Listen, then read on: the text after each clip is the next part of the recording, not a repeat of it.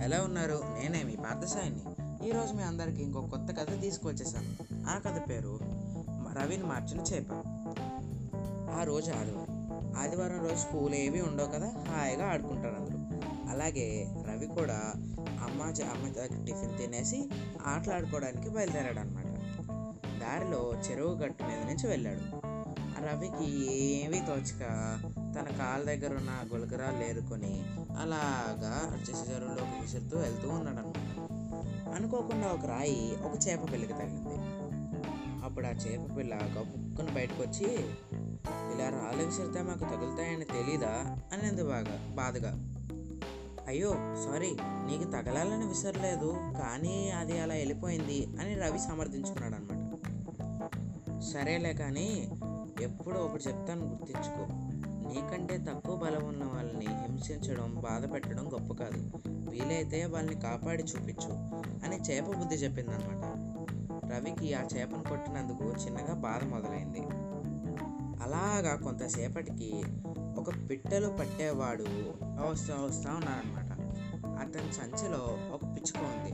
అతను అతను దాన్ని పట్టుకున్నాడు. అది అటు ఇటు మూలుగుతూ ఉంది.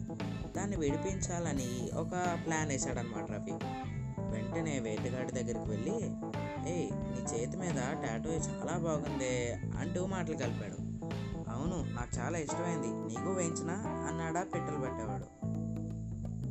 వద్దు కానీ ఈ పిచ్చుకను ఎందుకు పట్టుకున్నావు అని అడిగాడు అనమాట తినేందుకు అన్నాడు వేటగాడు. అవునా? అయ్యో ఇలాంటి పిచ్చుకలు మాంసం తింటే పచ్చబొట్టు చెరిగిపోతుందని నీకు తెలీదా? అని రవి రవి అడిగాడు అనమాట అబద్ధం ఆడుతూ. నిజమా? అని వేటగాడు ఆశ్చర్యంగా అడిగాడు. నిజం. ఇది వరకు నా చేతి మీద కూడా పచ్చబొట్టు ఉండేది. ఇలాగే ఎవరో ఈ ఈ పిచ్చుక మాంసం తిన తినమంటే తినగానే అది చెరిగిపోయింది. నేను చాలా బాధపడ్డాను. కావాలంటే నువ్వు చూడు నా చేతికి ఏ పచ్చబొట్టు ఉండదు అని అన్నాడు అనమాట ఆ వేటగాడి చేతిని చూస్తూ నిజమే నీ చేతి మీద పచ్చబొట్టు లేదు. అయ్యో నాకు అసలే ఈ పచ్చబొట్టు అంటే ఎంతో ఇష్టమే.